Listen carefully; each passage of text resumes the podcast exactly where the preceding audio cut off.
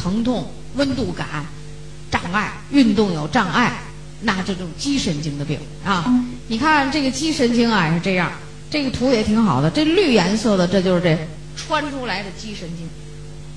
骨质增生一般都是在这缝里头增生，对吧？这一增生呢，就压迫这个神经。你看它是从这个里边这个，这个叫什么椎间孔伸出来，这就是肌神经。一般就是骨质增生对它的影响很大。我们目前就是骨质增生以后压迫肌神经出现的这种症状很多。我们刚才讲过了啊，因为有这个图呢，让大家看一眼。这属于周围神经，啊，周围神经里头还有，那就是脑神经了啊。这篇记完了吗？完了啊，我们换。脑神经，人的这个脑神经啊有十二对，就十二对脑神经。这十二对脑神经啊，这就是这十二对脑神经的名称啊。你要愿意记记呢，你就记记啊。嗯，反正多点知识压不着谁，对不对？艺不压身嘛，是不是？我们都简化了，第一对就叫嗅神经，第一对嗅神经，第二对呢视神经。那当然末梢你就分布在眼睛里了，对不对？然后呢，就叫第三动眼神经，眼球转动要有它。然后第四对呢叫滑车神经，第五对三叉神经，第六对外展，啊，第七对面神经，第八对有听神经，啊，第九对舌咽，第十对迷走，第十一对副神经，第十二对。舌下神经，这就是我们说的十二对脑神经啊，十二对呢。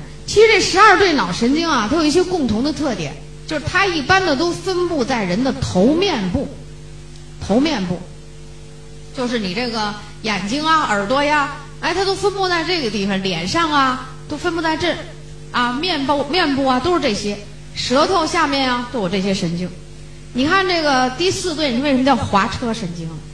滑车神经其实还是跟眼睛有运动有关。这个滑车神经一兴奋呢，眼球转向下外方，往下外看，滑车神经的作用。所以有时候你知道一些这只这人斜眼了，不能往下外看，那肯定滑车神经的毛病。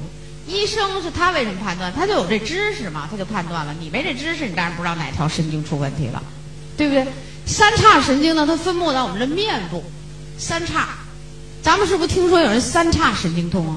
啊，三叉神经痛这有啊啊！外展，外展神经是眼球向外转，你本来这么看着，你要转一圈向外转，这叫外展。啊，这就是十二对脑神经的名字。你像迷走啊、副神经，这都是分布在内脏器官的一些神经。舌下在舌头下，舌咽、吞咽，这不都有这些神经末梢吗？对吧？那我们在这些病里可能比较常见的就是。啊，比如那天我说，一个人擤了一把鼻涕就闻不着味儿了，那不嗅神经萎损坏吗？或者是嗅中枢损坏？那你就马上想到哦，这条路上出问题了，对不对？三叉神经头能把人疼死，打针，因为什么？他倒不是给他疼死的，他疼厉害了，得打麻醉药，麻醉，最后给打死了。你你以为是什么？就是疼，你能忍受得了多少？你是有限度的，对不对？像这类神经有病的人，你也知道原则。你比如说，你蛋白质要用吧，B 族一定要加量。B 族加量的目的就是这营养神经一个最好的营养素。哎，它和这个神经的关联非常多啊。钙要加上去，增加神经的这种功能，那你就能好一些。那剩下的营养素呢，那你就可以再加。因为还有个经济条件嘛，对不对？经济条件好呢，再多加几种，当然协同作用好。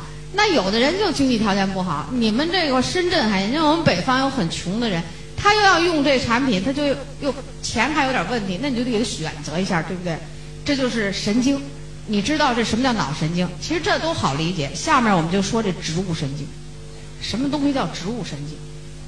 啊，植物神经呢，就是由脑神经和肌神经中，就是刚才我们说的脑神经和肌神经中一部分传出神经纤维构成。神经一定要有传入神经，还有传出神神经，它是由一部分传出神经纤维构成的。主要呢，它分布在内脏器官，啊，内脏器官，比如说心肌上，血管上、什么腺体上，所以它这都叫内脏器官了，都分布在内脏器官，调节内脏器官的这个协调运动，啊，使这个人体啊更加的适应环境，更加的协调，它是这么一群神经。啊，这个神经里的呢分两个种类。就是这种这种神经里还有两种种类，一种种类叫交感神经，一种叫副交感神经，就是分这么两个种类。我想跟大家举个例子，说说为什么叫协调统一啊？这交感神经和副交感神经呢，它发挥不同的作用。比如说心脏啊，比如说心脏，你要是交感神经兴奋的时候，血这个心跳加快加强。这心跳咚咚咚加快加强，啊，交感神经兴奋。但是你要是副交感神经兴奋的时候，心跳缓慢、减慢、减弱。你工作早晨醒来的时候，你是什么呀？一般交感神经兴奋，你觉得醒来了，心跳加快了，血液流动快了。冬天最有感觉，你晚上睡觉的时候盖着挺厚，早晨一醒，这被子有点不行了，盖着热了吧？为什么？血流加快了。你晚上睡觉的时候呢，心跳心脏要减慢减缓。完了，你去睡觉去，对不对？那你就容易睡着了，你就不兴奋，这就是它的作用。啊，呼吸器官，你你以为交感神经兴奋，咱们就都兴奋吗？不是，你呼吸系统的器官呢，你心跳加快加强的时候，呼吸这个肌肉，这个气管的肌肉和肺脏啊，它都得给你处于舒缓状态。它一松弛一舒缓，氧气才能迅速的流进去，对不对？肺都得扩张舒缓。于是加紧空气进去，给你交换气体，啊，它就这样，它每它作用到每个器官的时候不太一样，但是你应该知道，交感神经就是这样。你比如对我们刚才说这个泌尿器官，交感神经兴奋抑制膀胱排尿。你说你白天工作紧张吧，你可能有不少尿，但是它抑制，啊，副交感神经兴奋吧，促进膀胱排尿。副交感神经，你晚上睡不好觉，在那胡折腾，副交感神经兴奋了，好。排尿一遍遍上洗手间了，开始，是吧？那么这个我为什么要讲这个神经呢？这个神经好有毛病，啊，一旦你有问题，它就叫植物神经紊乱，就这病。植物神经紊乱这个病呢，也可以叫神经衰弱，也可以叫失眠症，但是学名应该正统的就叫植物神经紊乱，啊，所以这人要失眠呀，他很痛苦。其实失眠呢，就是一个全身性的病。就全身心的病，你看，晚上睡觉，人家这交感神经呢，副交感神经兴奋，人心跳减慢减缓，慢慢入睡了，安安静静。他这一躺床上，好，这副交感神经他不兴奋，交感神经兴奋，躺那儿心跳加快，血流动加快，嚯，在那儿心慌的、难受的，翻来遮去的睡不着觉，就是这种。所以我们这叫神经衰弱，或者叫植物神经紊乱、失眠症，都可以这么叫。那么这种病。不是说因为他这神经有病了，不是说神经断了或者哪根纤维断了哪儿怎么样了，不是，我们叫功能不好，这叫功能差劲，啊，所以这个植物神经紊乱这个病我们叫什么呢？为什么叫神经官能症啊？就是它不是器质性的病变，不是说这儿哪儿坏了，不是，它是功能不好，功能失调的病，啊。所以失眠。刚才中午的时候，有一三十来岁的小伙子，那失眠。你瞅那脸色黄黄的，老吃安眠药，问我失眠。哎，我说这太好办了。你下午我还要讲，先告诉你怎么去吃吧。啊，那么为什么叫功能不好啊？那神经系统有什么功能啊？我们今天讲了吧？它是不是传导兴奋啊？接受兴奋，传导兴奋，就这种功能，产生神经递质。那肯定是你这神经细胞里这个功能差了，所以你才会晚上人家睡觉你精神。折腾了一宿，第二天早上起来折腾的面黄肌瘦的，没精打采的，影响工作和学习。时间长了，你就要吃这个安眠药，不治病。安眠药不治病，控制症状。所以你为了想睡觉，就吃安眠药。安眠药呢，最能伤害人的肝脏，那那肝脏就会出中毒症状，对不对？然后这就是它的后果。所以这个神经衰弱呀，我就告诉你，一定要补充营养去纠正。啊，营养也很好补充。那神经这个功能减退了，你说怎么增强啊？蛋白质、钙、B 和 C，就这四种就行。早晨吃蛋白质、B、C，兴奋，让你这兴奋功能增强。晚上睡觉前一次性的服大量一点的钙，当然是超过我们正常用量一点的钙。为了促进钙吸收，可以加点 VC，你就可以这样了。你肯定晚上睡觉好，这晚上一睡觉好了，这神经慢慢就调节过来了哈。这都有昨天晚上试过的了哈，啊，这失眠已经都试过了，绝对是管效。中午吃饭告诉我已经试了，每天过去吃两片钙，现在一讲课说吃六片钙，结果今天挺好的，啊，所以你就这么试。那你早晨和中午呢，你就可以是蛋白 B、C 这么用。B 族你可以在早晨吃两片，中午吃两片。你你也可以说工作负担重的时候，你可以再加点量都可以。但是这 B 族一定不要吃太晚，起码在晚上六七点钟之前，你要吃三次的话，你一定吃完。如果你晚上睡觉前你吃 B 了，你什么感觉？我告诉你，你兴奋啊！所以晚上我没告诉你，晚上一次性吃钙加 VC，你可以加蛋白粉都行，就加别的都行，就是你的 B 要不要吃，然后你就踏踏实实睡觉，神经衰弱，不久的将来就全面调整过来，这个很好调整。但是神经衰弱睡不好觉，你说西药有什么？给你吃安定，这种药吧。中医你去给他治呢，就给你开点中药。那我也告诉你，中药治神经衰弱的药，为什么它对你还有效？就是因为这几味中药含钙量高。这是中中药化析分析化学给他们分析出来的。那你那个含钙量高，还能加上咱们这吃钙镁片的钙高啊，对不对？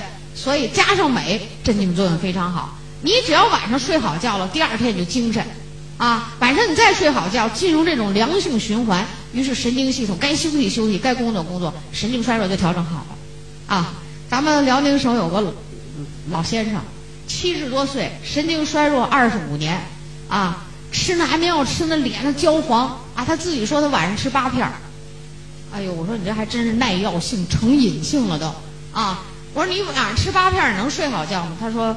也就睡个前半夜，完还行，啊，后来我说你这很简单，这个老先生吧是一个退休的干部，啊，我就告诉他就我们这方法，就跟他说，我就这么做吧，我说你一定能好，你就这么去吃，啊，结果呢他真好了，药也不吃了，哎呀，他才知道我们这营养这么关可是当时他在这个会场上，我跟他别人跟他说说不通，我跟他讲的时候，他说什么呀？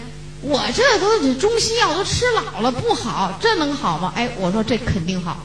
我我就给他拿一图画了一神经细胞，就告诉你神经细胞是干什么的，怎么用。你看你这出什么问题了？他一听，他是有知识的人，结果他用了，他好了。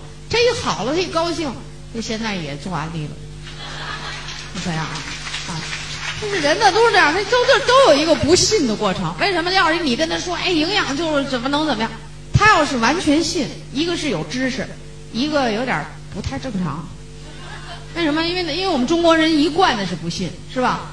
所以他开始拒绝你的时候呢，肯定他会拒绝。为什么？因为他太正常，我们都拿药治病，怎么来营养给我调节呢？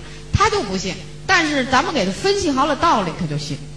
啊，所以说我们这个都好了好多人了啊，用举很多例，太多了。我自己也是属于这种人一个。要不我刚才说嘛，你要不用这个纽崔莱产品，你怎么知道吃那么多钙就能去睡觉，就能调整好？那我吃过，我试过。我也有这毛病，调整好了。我过去那抽屉里最多的就是安定，我不得不备呀。我晚上睡不着觉，我前半夜我不吃，我还睡不着，两点以后还是睡不着。我第二天我怎么上手术台啊？我就没办法了，就得吃。后来现在都不吃了。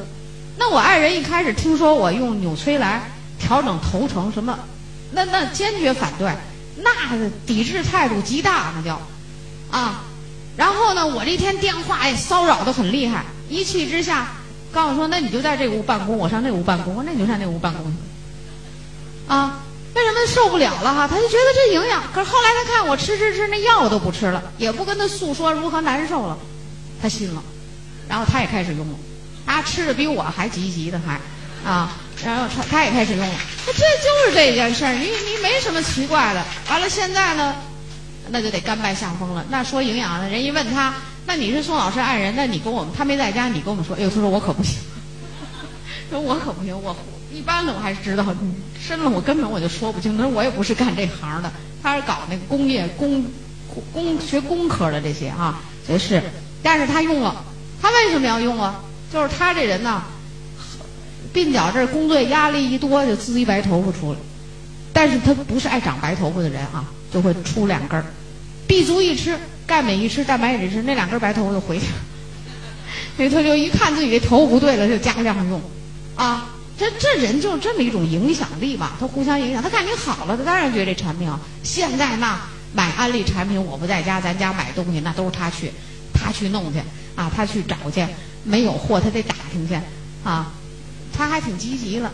洗头的原来也不用，现在统统的用，这这这我们这个叫思婷产品，啊，他觉得好啊，洗完了头发爽爽的好啊，啊，哪种产品什么包装什么颜色一看你也知道，他那些朋友用的时候他都让你用这个了，你看这这这这就就这么件事儿嘛，很简单啊，所以神经衰弱很好调节的啊，只要你按我说这方法，很快就过来。是，然后神经衰弱你要同情这样人，他是全身的病，你看。他吧吃不好睡不香，为什么呀？交感神经和副交感神经紊乱。这样啊，下面我们再说说偏头痛。偏头痛的人也很多，女性最多，女性最多。偏头痛呢，咱们中国人呢有这么一句话，叫做呀“通则不痛”，就是你不通了，它肯定痛，是吧？你哪儿不通了？肯定神经递质的释放、接受这儿有点不通了，所以肯定痛。偏头痛的人呢，不是说你左偏就叫偏头痛，右偏不是，只要你这头的一部分疼，你可能前边，可能后脑勺，可能是左右，只要有一部分先开始疼，这都叫偏头痛。啊，我说这个偏头痛呢，一定是经过医生检查以后排除其他的疾病，对不对？你排除其他的疾病就可以。你就再来确认。如果说你脑子里头有其他的问题了，一定要排除。所以我们做这个营养的，尤其我们这搞这个推销营销的人员，千万不要给人乱下断论啊！一定要让他去看病去，然后有了诊断出来了，别的都正常，然后就偏头疼，那可能就是神经血管性的问题，神经的传导功能、血管的不畅通可能会有一些问题。那我们这再做下来用营养调节，女性多。啊，女性多，那么她这个偏头痛是通就不就不痛了，所以你怎么办呢？所以这个植物蛋白一定要用，啊，它的这个调节方法有点和我们那神经衰弱差不多，但是不同点我会告诉你啊，植物蛋白啊，B 族啊，啊 VC 啊，鱼油、铁，全部放在早晨、中午吃，两顿，把这些产品都要用，特别是女性的偏头痛的人，一定要加铁。女人偏头痛有很多人都是能量不够，运输氧气不够，能量不够啊，她就会这样。所以这些东西你都要把它加上。这就是早晨和中午呢，就这些啊，蛋白、B、钙、鱼油、C、铁，就这样加，这是必须要用的啊。那剩下的什么你贝塔 VE 了，条件好了你用上它，当然协同作用就好。晚上睡觉前。还是足量补钙，加 VC，可以加 VC。晚上吃钙的时候啊，不要吃铁，钙和铁最好相隔六到八小时。其实他说这相隔六到八小时，就是说的那一般的产品。其实我们安利产品不会受太大的影响，为什么呢？因为咱们这个钙镁啊是含量很高的无机盐，同时咱们有铜锌锰嘛，啊，这个铁、铜、锌、锰、钙、镁走的是一个通道。为什么要错开吃呢？因为铁很难吸收。如果你同时吃呢，钙量很大，把这个门呢都占住了，通道占住了，铁的吸收会更困难一些，啊，因此就隔开一段。我们不是为了让大家不是花很多的钱，然后去调整身体健康吗？对不对？所以我们就这么做。其实你有时候一起吃了也没有什么太大的影响。为什么？因为我们这个钙镁片啊和别的钙制剂不一样，它是钙镁常量元素。还有铜锌锰的微量元素，再加铁也没关系，也给你带进去，啊，所以这个，但是为了好，我们可以这么避开用，啊，偏头痛的人，女性你记住啊，一定要加铁，如果缺铁，女人贫血的时候头疼加重，啊，一定要加上，鱼油要加上，这就是这偏头痛啊，嗯，前一段时间我遇见一个偏头痛厉害了，这个偏头痛啊，来不来就晕厥，就头一疼哐就摔倒。完了，这一年中晕过三次，于是就做检查，血流变图，什么 CT 检查、彩超，反正是花了好多钱。最后检查完还是不了了之，没什么毛病，回来了。诊断书上大脑没有未见异常，未见异常，回来那你说什么呀？哎，她丈夫很着急，给我写了一条，把那病志给我拿来了。然后我一看，我分析，我就告诉他，我说你这个头疼啊，属于体弱，大脑供血不足，而且叫什么呢？斩短性的一时供血阻断，氧上不去。这大脑啊，最怕缺氧，因为它对氧气的代谢量是什么呢？占人体总的氧摄入量的百分之二十。平静状态，学习状态百分之二十五，我要讲课能达到百分之二十七、二十八，我这氧气都得往大脑猛灌啊，才可以，我才能精力集中，我才能发挥的比较好。所以这个补充偏头痛也能好。我呢也是一个偏头痛的人，我这偏头痛也好了。你们可能觉得我哎呀，怎么你好多病？真的，我以前就是一个很有病的人，啊。我有时候跟别人说，现在人都不信了。你是有这些病吗？那我以前都真的，我还做过这个偏头痛的检查。我的一个叫基底中动脉，因为长期头疼受刺激，血管狭窄，很危险的。啊，而且这个基底中动脉呢，会影响我左半拉身子都不得劲儿。所以我就去做了一检查。后来我这么一看，坏了，这头疼太厉害了。但是你吃什么药，它也都是对症处理，不会有好结果。后来我们就这么。一调节都好了，所以现在我就告诉你，我那种头疼那么厉害都能好，你们那头疼有几个有我那么厉害的？我就觉得全能好啊！你就去调整就行。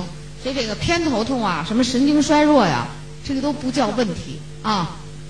这是我们刚才在神经系统里呢，给大家讲了很多很多的这种症状。其实神经系统里头啊，有很多很多的病，所以你一定要。有了这些基础了，如果再遇到什么什么问题了，你就可以去用。你看啊，最近的一个科学实验，就说这个偏头痛的人和神经衰弱，因为他就他这两个病有连带关系，神经衰弱会使偏头痛加重啊。可你老偏头痛，吃不好喝不好，这脑功能受障碍呢，哎，又可以去神经衰弱。于是这个研究人员就就研究说，为什么让你吃蛋白质加量啊？他就说呀，研究中发现呀。这个偏头痛的人，还有神经衰弱的人，特别是偏头痛的人，血液中去甲肾上腺素、五羟色胺全都含量有问题啊！这肾上腺素是兴奋的，是不是？五羟色胺呢是抑制的，而这个头偏头痛的人呢，是五羟色胺含量增高，就这个东西太多了，代谢的不正常，酶代谢有问题。这都有问题，所以你必须补充九种必需氨去平衡它，才可以，才可以的，啊，去甲肾上腺素呢也是肾就肾脏分泌的一种激素，所以这里头你也得补充蛋白质才能去解决这问题，啊，有好多研究啊，现在研究疾病是什么研究呢？比如说你精神病，啊，就那种疯子，精神病发病的时候抽血。看看你钙镁铜锌锰含量，你不发病的时候再抽血，钙镁铜锌锰含量，结果这种病人呢，一般在发病和不发病的时候，这血液中的无机盐的变化都很大，那就是说他这个血液中的无机盐呢都不稳定了，啊都不稳定。所以现在对疾病的研究，很多这先进的国家都是已经研究到营养素成分在里边的变化了。那我们还觉得，哎呀，补充营养能这么样吗？能这么样吗？就这太落后了。啊，真的是太落后，所以你就去补充，这些都可以调整。我们刚才在这个神经系统里给大家讲了一些常见的，但是里边还有好多怪事儿呢，你就可以，比如说啊，有的人他会是这种精神病，就是我们说的忧郁症，或者是那狂躁型的满街疯跑的人。我告诉你，那样的人，人家都有一个呃研究，就是大脑内无机盐含量异常。包括这个刚才我们讲的癫痫病人的研究，就是大脑内镁的含量下降。那狂躁的人都镁的含量下降，镁是镇静的，所以他就狂躁。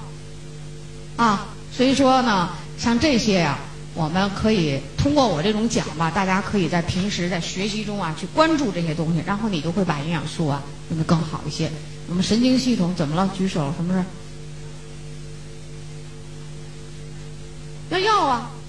让晚上吃钙，晚上一定要吃钙，钙有镇静解痛的作用。白天不用吃，但是这就分情况。你比如说，你这一个病人很厉害，晚上白天也不上班，就在家养病，你是不是可以把这六片钙、八片钙，早晨一片，中午两片，绝大部分放晚上？就这个东西很灵活啊。你就是能想办法让病人接受它，能够去用它，而且用的好，这就是我们去动脑筋想。那你这人呢，他上班呢，上班呢，白天你给他大早上起来吃了好几片钙，十点钟他困了，这也不好吧？所以那你就这样上班的人就晚上吃钙，呃，胃不好的就晚饭以后两小时吃就可以了，对不对？啊，这就是我们刚才讲的这个植物神经，你要知道这个神经啊。好，下面呢就是我们刚才常见的一些病，我们也都过了，所以下面呢我们就讲讲神经系统的卫生保健，大家应该有一个总体的知识概念啊。神经系统你要想好，你必须尊重这样的几个原则：第一，要经常参加体育锻炼和群体活动，啊，要主动的接受外来的刺激。体育锻炼呢是促进血液循环。群体活动你要接近人，跟大家融为一体。谁批评你两句啊，也是刺激；谁表扬你两句吧，还是外界的刺激。你的大脑就得动动，人干嘛说我这个，那个说我那个，你就得一动脑筋啊，你就不至于大脑痴呆。所以不能在家待着啊，就要参加群体活动。群体活动可以互相促进学习啊，共同前进，就是这种道理。你要一个小孩刚出生了。你把他往放屋子里一放，你让不让他接近人？你看看他什么样？他马上就不行了。如果你这才生下来小孩你咱们是不是有狼孩啊？狼孩接近狼，完了把狼的那本事给学了，对不对？需要多接近群体活动啊！在这里奉劝这个中老年人，要经常学习接近人群。你那接近什么人群？当然是向上的人群了，对不对？哎，积极向上的人群啊，这是第一个要注意的。第二个呢，就是要适当的。合理的作息制度，保证充足的睡眠，这很重要。大脑在晚上的时候，你看你是睡着了，你觉得你是抑制了，但是大脑细胞在进行工作，蛋白质的合成、酶的调动，它在工作。你不让它休息，它就没有功夫去工作。所以一定要合理的作息时间，保证充足的睡眠，这个非常重要啊。在这儿，就我们做安利的朋友，一般是晚上睡得晚，但是你最少要保证七小时睡眠。我都提倡啊，不要超过十二点睡觉，不要弄得很晚，太晚了以后啊，激素全部调节紊乱，最后你安利也做成了，身体也下滑了，那就得不偿失了。睡眠必须要做到啊，如果睡眠不保证，你怎么补充营养效果也不好。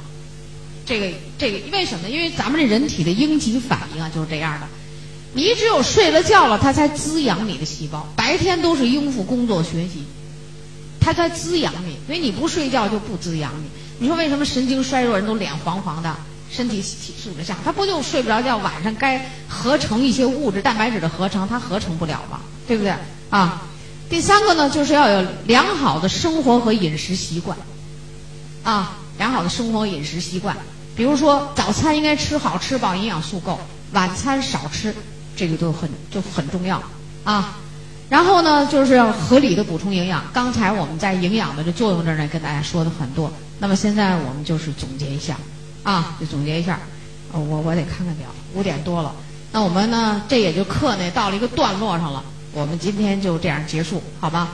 然后明天呢，我们会接着往下讲感觉器官的眼睛，然后我们再往下排啊。好的，我们今天呢，大家很辛苦啊，到此结束，然后明天再见啊，谢谢。